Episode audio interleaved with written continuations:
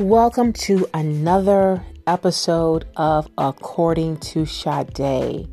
Now, I have shared with you guys that this podcast is about talking about what's going on in the news, culture, art, society, business, social media. I mean, really, you name it. And oftentimes, you know, you're going to hear it from sometimes a humorous standpoint, um, variety of standpoints. But today, everyone, uh, we're going to be approaching a very serious topic.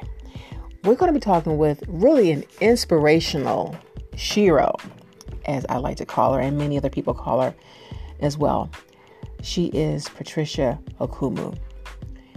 If you guys remember, Patricia is the woman that scaled the Statue of Liberty on the 4th of July to protest Trump's really uh, inhumane border policies. And she was that unapologetic black girl magic up there, cool as a cucumber, to protest these really uh, inhumane policies. And so we're going to be talking with her today. And guys, oh my goodness, um, you're going to be really, really informed. I mean, Patricia really shed some light on some really, really important, very detrimental issues that we all, and I mean all, need to care about. Um, now, we did encounter a little bit of technical difficulties, but here's the thing, guys. We're going to have Patricia back on the show uh, to fill us in and also keep us abreast of all that's going on. So, guys, sit back and just um, prepare to be inspired, prepare to be motivated and mobilized. That is the one thing out of everything that I took away was that we have to be engaged and mobilized. So guys, sit back and the next thing you'll hear is my talk with Patricia Okoumou.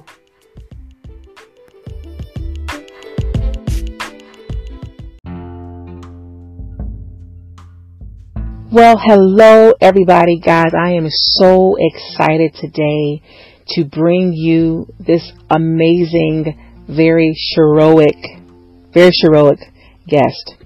Her name is Patricia Okoumou.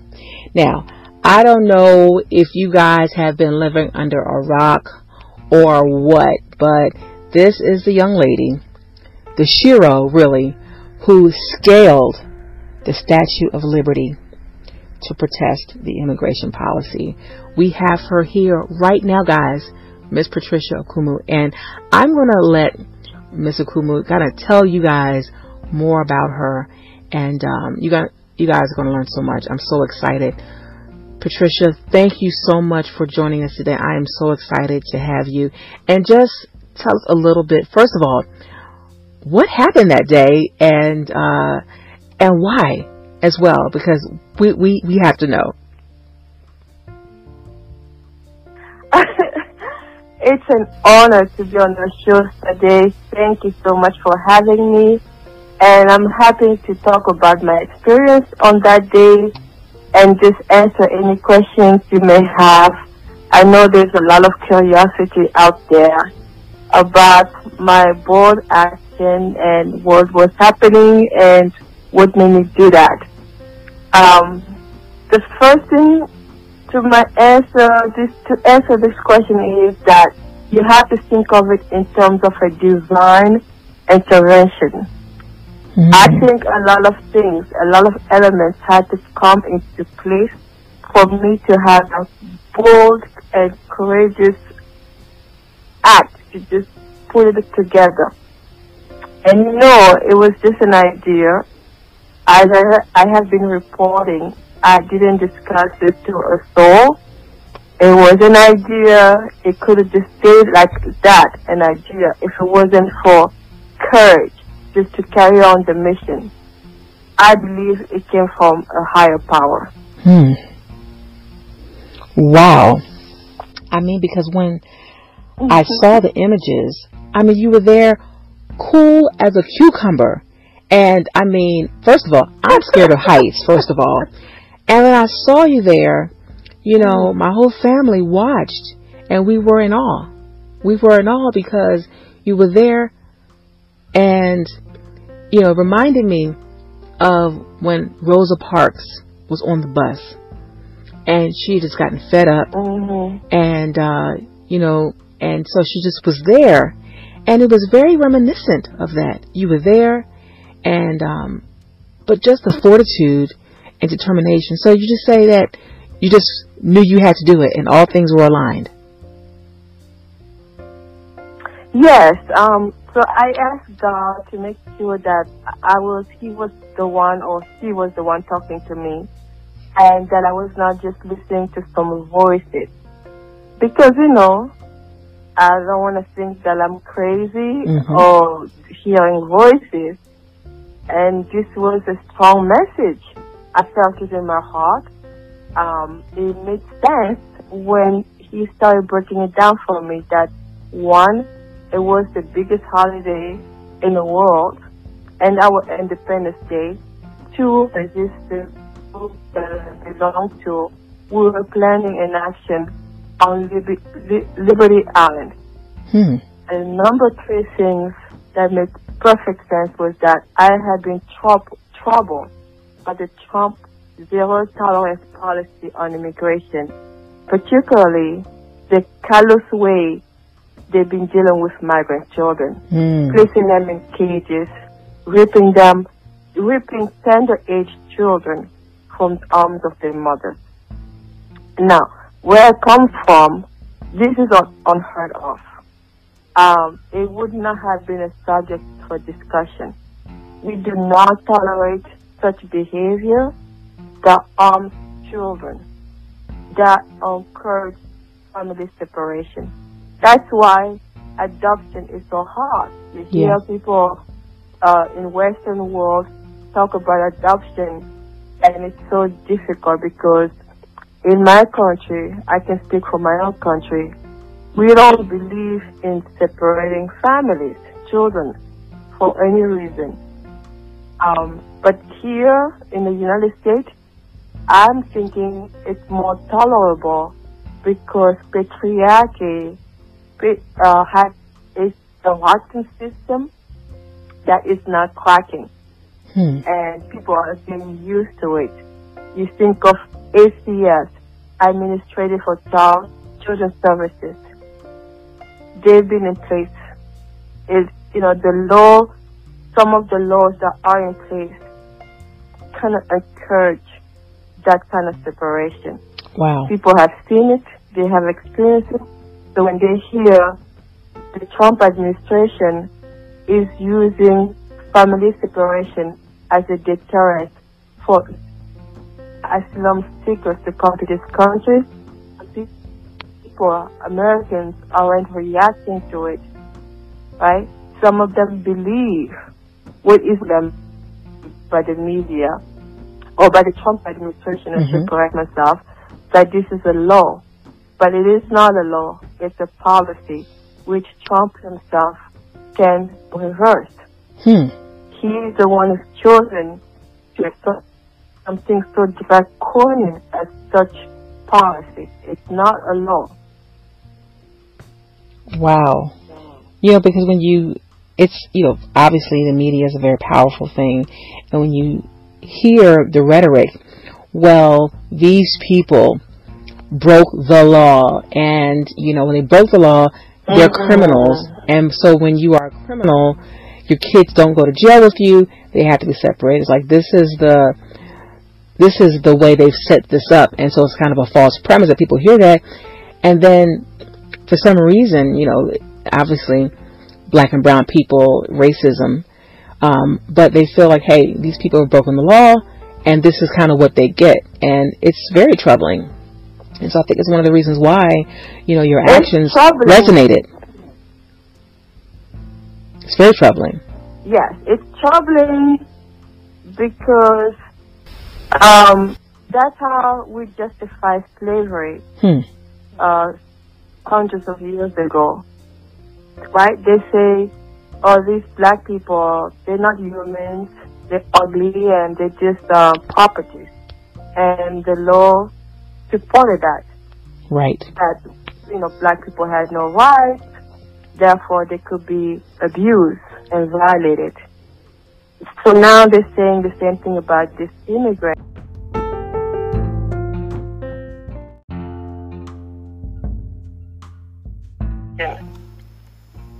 Happened when I was at the base of the Statue of Liberty. They had been infighting. Apparently, the black community, some of them identify themselves as Black Lives Matter, were fighting and attacking Rise and Resist, mm. accusing them of having known and abandoned me. And they describe the, the scenario as you go to war and no no soldiers is left is left behind. Apparently, I was left behind. So no matter how much we came out and say that wasn't the truth, they were the one on the island. I was the one on the island. Why they resist me? They took the fight off of Twitter and Facebook, social media. They came in person. But then I was released from jail and I was present. It was a week later and it was just ridiculous. The amount of animosity monopolizing the meeting. Even when people apologize for the sake of apologizing and promise to improve their ways, it wasn't satisfactory. Mm. I stood up and I said, you know, you both both groups, you're breaking my heart because not one second of somebody mentioned the children. And that's wrong. You cannot politicize this, right? By doing that, it's minimizing the value of my life. Wow. So it's wrong. Absolutely. Have to call it up. So then, the, when I was talking to my friends on Facebook, some people started jumping. All I was asking, I was calling them out, the black, the March for Black Women, and I was asking for leaders to reach out. Because yes, they came in support, they responded to a crisis, but my story is not dead yet. I have yet to go to trial. Do they even know when my trial date is? And I need help because I've become like, like a movement. People, so many people were inspired by my bold action, and they they talk to me. That's why I created those social media accounts so we can communicate, we can learn from one another, we can hold each other accountable. But the leaders, where are they? So each time I hear, especially of a black uh, public figure, you know, I, I, I like to use Oprah as an example because I just get the sense that she's not going to be offended. Mm-hmm. And, you know, or Maxine Walter actually was a student at New School who brought up Maxine Walter because because that's the, we have a lot in common. I said, well, nobody's reaching out. What does it take? What do you guys need me to do to die? Mm-hmm. So you can mm-hmm. now use my name and my story. In fact, before I even died, they're using my image and my story without even talking to the person who's alive. The New York Times, for example, a couple of days ago, published you know, an article, a long one, no mention of me. But guess what? They used my photo. Wow. Do you think they didn't know which whose photo they were using? I'm not talking about getting permission or giving permission. All I'm saying is I'm a poor person of color, a black woman, an immigrant who did something tremendous for this country. And the least you can do is reach out. Wow. And tell people about my culture, perhaps, or allow me to talk about the children because the, the fight isn't over. Trump hasn't stopped his practice. He's doubled down.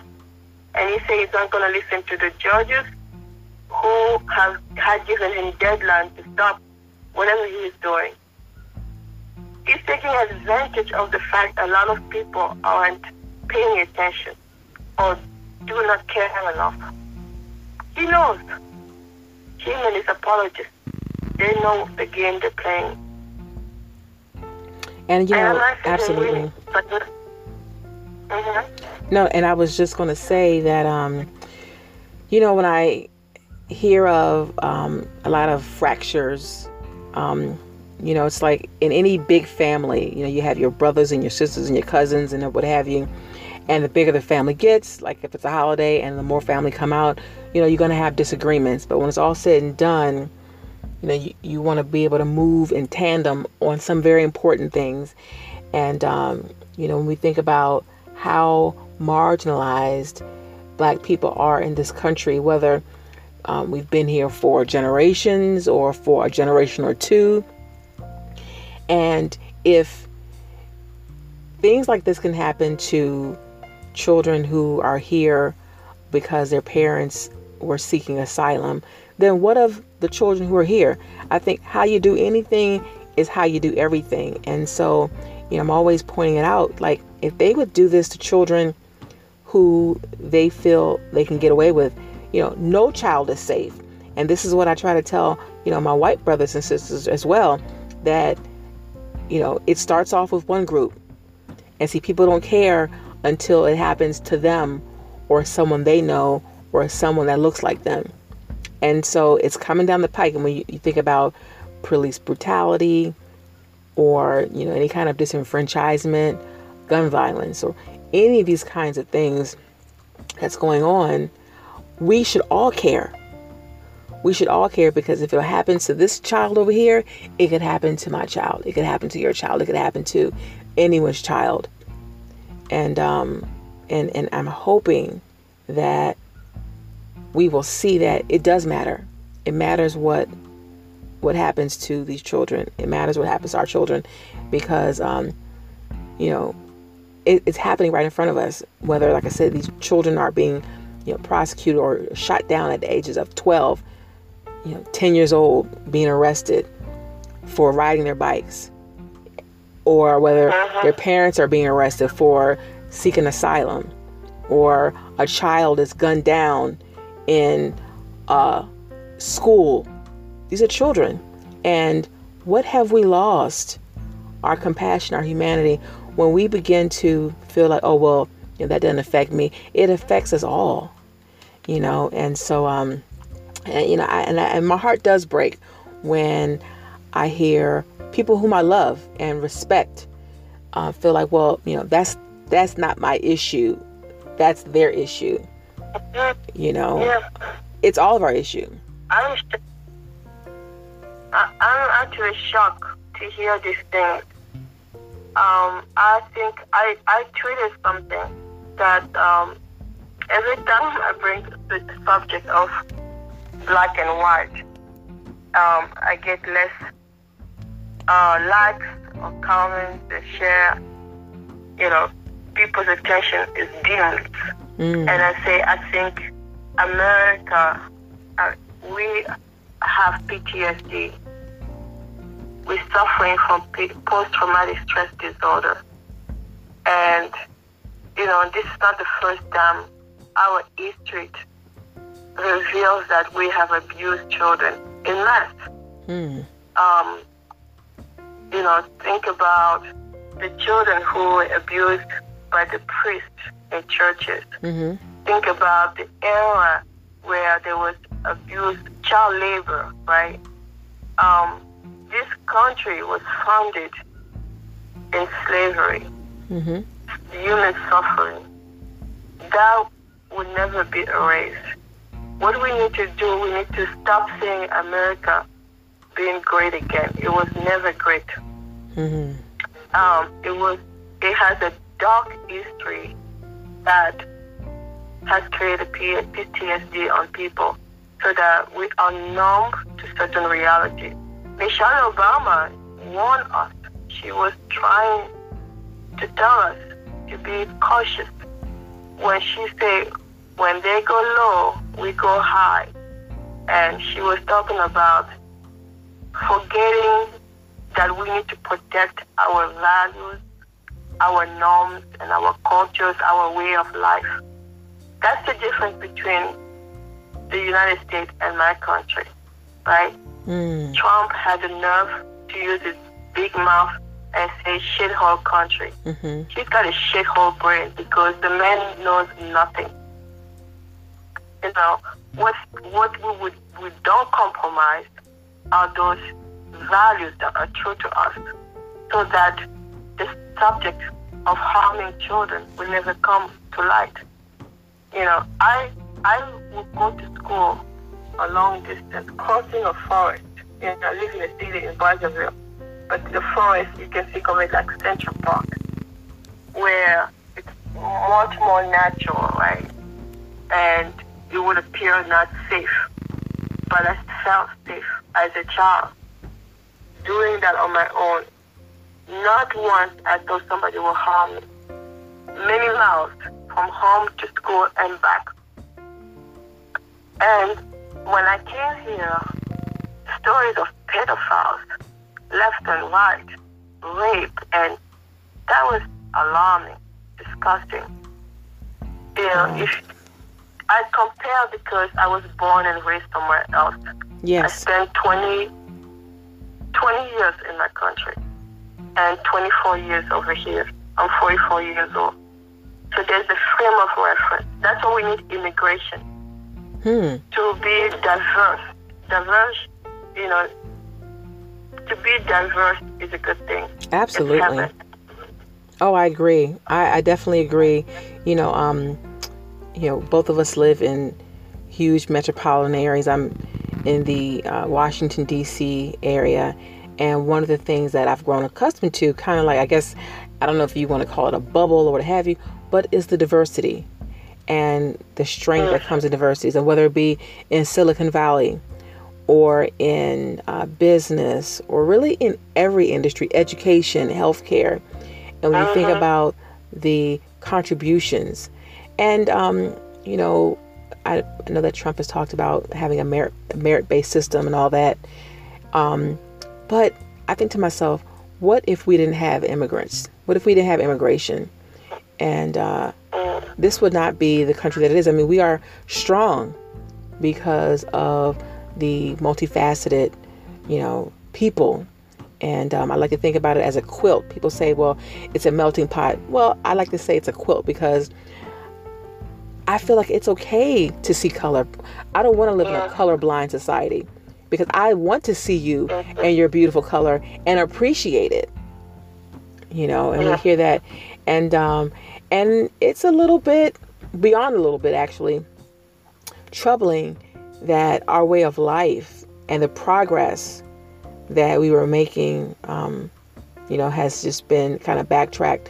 Like I always tell people, you know, elections have consequences. Here in Maryland, people are saying, oh, well, you know, uh, Governor Larry Hogan, he's all right. He's doing okay.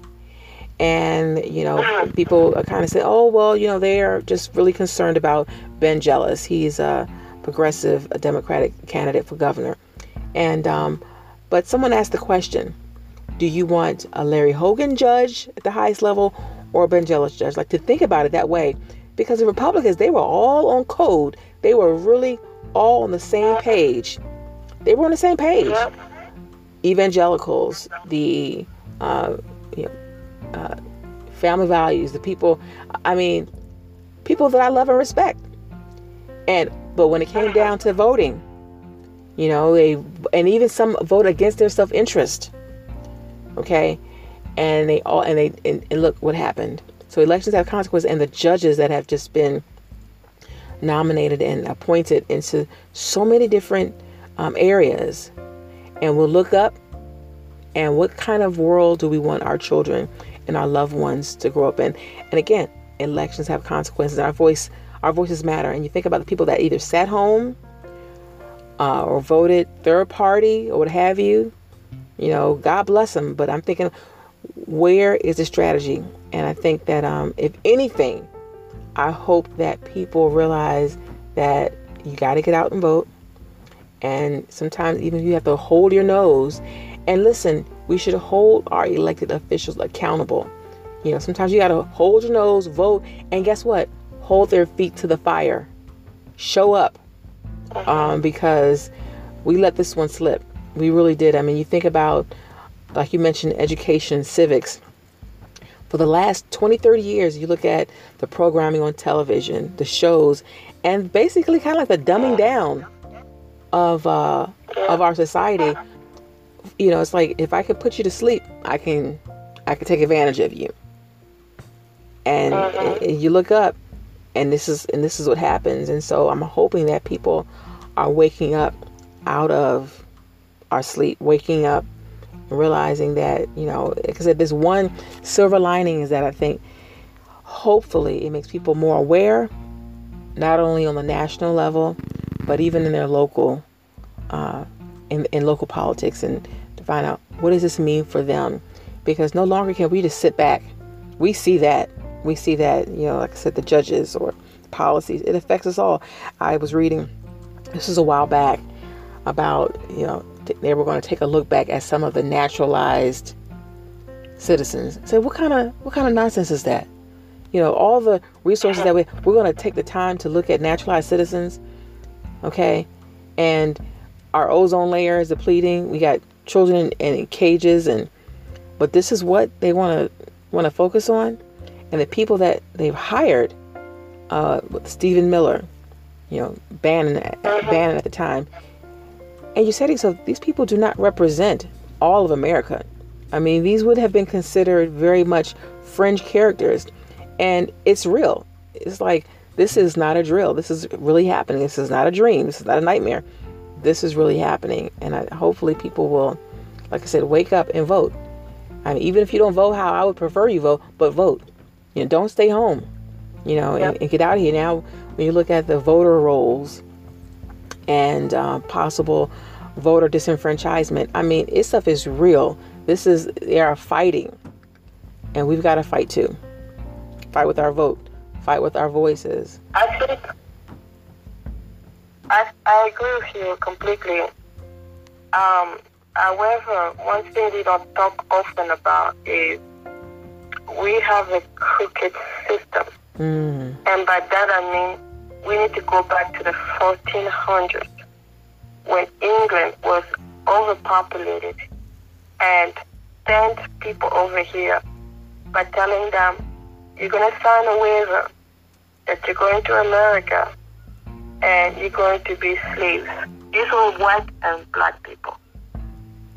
And they signed this contract waiving their right, the responsibility from England to govern them. So, and then came, of course, preferential treatment. When the, our laws was written, it was reflective of those uh, 10% in England that looked like them. They wanted the people here, the privilege to look like them, of course, the white. That's how white supremacy came about. So the laws that are written is favored towards the 10%, the white privilege, the white supremacy. And women are way at the bottom. So that if a man earned his way up out of slavery, he could buy property, but a woman couldn't. So I give that example. And then, you know, of course, came uh, Jim Crow Mhm. and mass incarceration mm-hmm. those laws haven't changed. That's what the police is butchering our people. And they still have jobs. Because until we change the laws that we think are perfect, right? And anytime a person is arrested, they are automatically criminalized. There's a lot of people in jail who are innocent or the punishment doesn't fit the crime. But our laws were based on that mentality to protect that one percent, the white and the privileged, and to create, you know, patriarchy. So when you see even the voting system, the electoral college, all of that is not even a, a system that's functioning anymore. There's total chaos. Things have changed. The population has changed. You know, and I hate to blame our young people saying that they didn't come out, they're lazy. Sometimes the way they are portrayed, it's just stigma. Because the young people I talk to today at New School, they're very much even more mature than the adults that I talk to. They're Wow. talking about unity, Mhm. building a coalition, and you know, I told them, be inspired. When Halloween comes, and just watch the behavior. You do something different. Mobilize, even if you're going to wear a costume, but it has to be, has a message to address our current system. So until we change the electoral college and the laws and realize that a foreign invader put the thumb on the election, we're going to think we have it under control. We don't. It's like 9-11, that false notion of security. That's when we it hit us. We realize, wait a minute, maybe we're not safe after all. Maybe we don't have a, a, a perfect system. Maybe we are actually weak. I give that example to show that our immigration system is going to cause us problems the way we are addressing it. Wow. I'm for open, uh, open border. The reason there's no open border is because people are afraid of the unknown. Mm-hmm. That's capitalism at its work, patriotic cracking and overpowering us.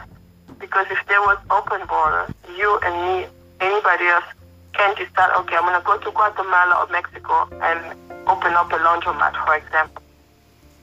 So the wealth is distributed. Mm-hmm. But what we have is we're bringing wealth here and waste, a lot of waste. Yeah. I mean, I think I went through some kind of trauma when I came here, watching the waste, like air conditioning blasting, nobody's home, nobody's in the business, electricity is on into some businesses, the whole floor, the whole building, and nobody's there. Everybody's gone home to work. Why you have air conditioning? Why you have electricity on? And the trees, they keep on cutting. It's beyond me. Wow. Right? We will, we will favor materialistic things because of capitalism, capitalism at the expense of oxygen. No wonder we have children in cages. We do not care about this world, the environment, or what we're leaving behind to our children. Capitalism will do that. The, the giant, you know, the, the boogeyman I say it's not necessarily Trump. He's an easy target because he's right there. He's making things worse, yes. But slavery wasn't long ago. Segregation wasn't long ago, and we still segregated. And we have that PTSD from that. And I wanted to mention something else, if I have a moment. Absolutely. I met, I went to, thank you, I went to a fundraiser in Harlem. God just happened to bring me to different places by coincidence. Um, people meet me on the street. Hey, you know, there's something happening. Follow me, and I followed them. and this fundraiser was for a woman called Ramona Africa. She was the last surviving member of a bombing that was orchestrated by our government. Mm. A building was uh, bombed and she was the only one who survived. She's an African American. Right now, you know, she she suffered a lot of trauma for for it, and she's got tough situations right now, uh, which is personal. But sometimes we forget the people who have been victimized by our system, and that's why I appreciate the folks around her were raising awareness. Um, you were saying earlier that today is makes you know um, children from across the border. Mm-hmm. But yesterday was our children. It just never ends. Mm. You know, America doesn't have one problem. It has a lot of problems. And if we are divided, we just I don't know. We're in a big mess. We're in trouble. Absolutely. I always say, you know, each one teach one, all hands on deck. You know, everybody from lawmakers to people on the ground. Um, you know, we didn't get into this mess uh, in one day. And so, um, mm-hmm. you know, I think if we all collectively put our our efforts together in the areas that we can, um, you know, I mean, we have to do something. and um, and so you know again your actions definitely shed light um, onto onto the issue. Um, how can people get in contact with you? How can they how can they help um, with with all that you're doing? Uh, it's easy to find me. For my safety, I tell everybody go to my website www.patriciaokoumou.com. If you don't know how to spell my name, you just Google the lady that climbed the Statue of Liberty. You will see Therese Patricia Okoumou, but remember, I go by Patricia, not my first name. Patricia is my middle name. It's patriciaokoumou.com. And there, there's um, a donation button that goes straight to PayPal. There's a link under contact for my GoFundMe account. I've raised um, ten thousand something dollars.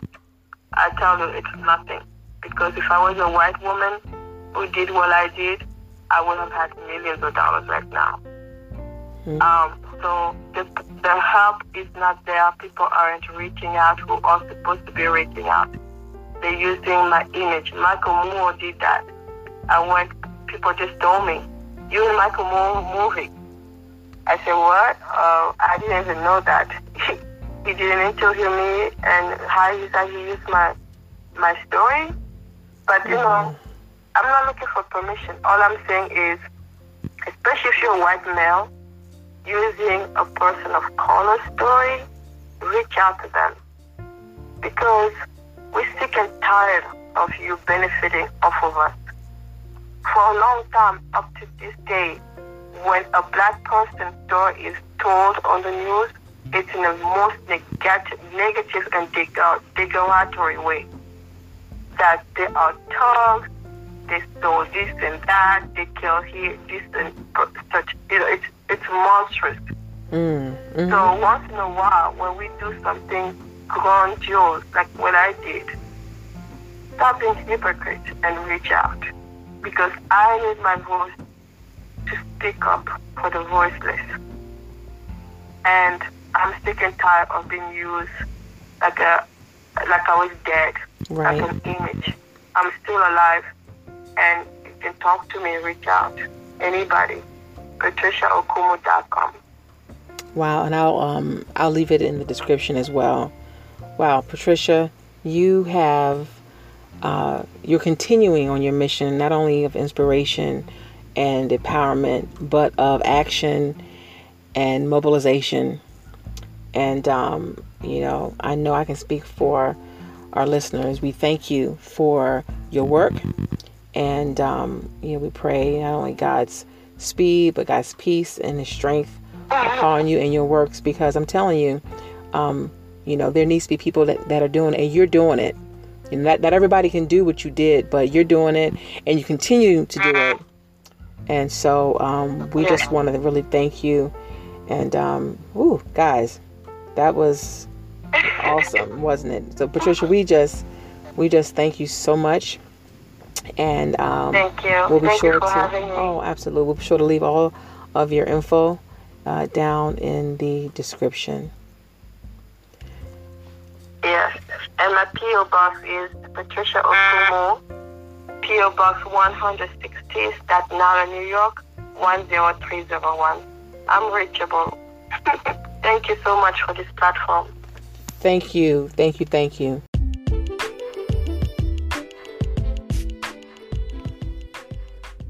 Were you all not inspired, motivated, and now want to mobilize?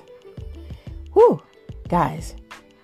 For more information on Patricia, visit our website at www.patriciaokoumou.com.